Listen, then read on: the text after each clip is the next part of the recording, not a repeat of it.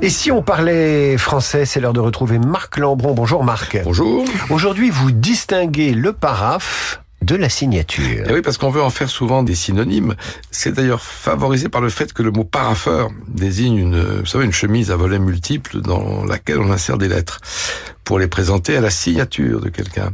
Mais en fait, le paraphe, c'est une marque constituée d'un ou plusieurs traits que l'on ajoute à la signature pour l'orner ou pour en rendre l'imitation plus difficile.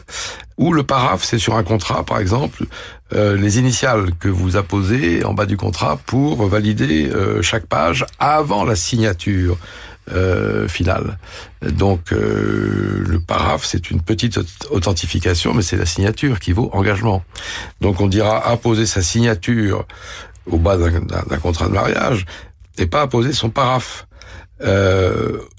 Un passeport doit comporter la signature du titulaire pour être valide et non pas le paraphe du possesseur. Merci Marc. Cette chronique est tirée de Dire ou ne pas dire, ouvrage signé ou en tout cas estampillé Académie française, paru aux éditions Philippe-Rey. Je dirais même sous la signature de l'Académie française. Comme ça, c'est dit.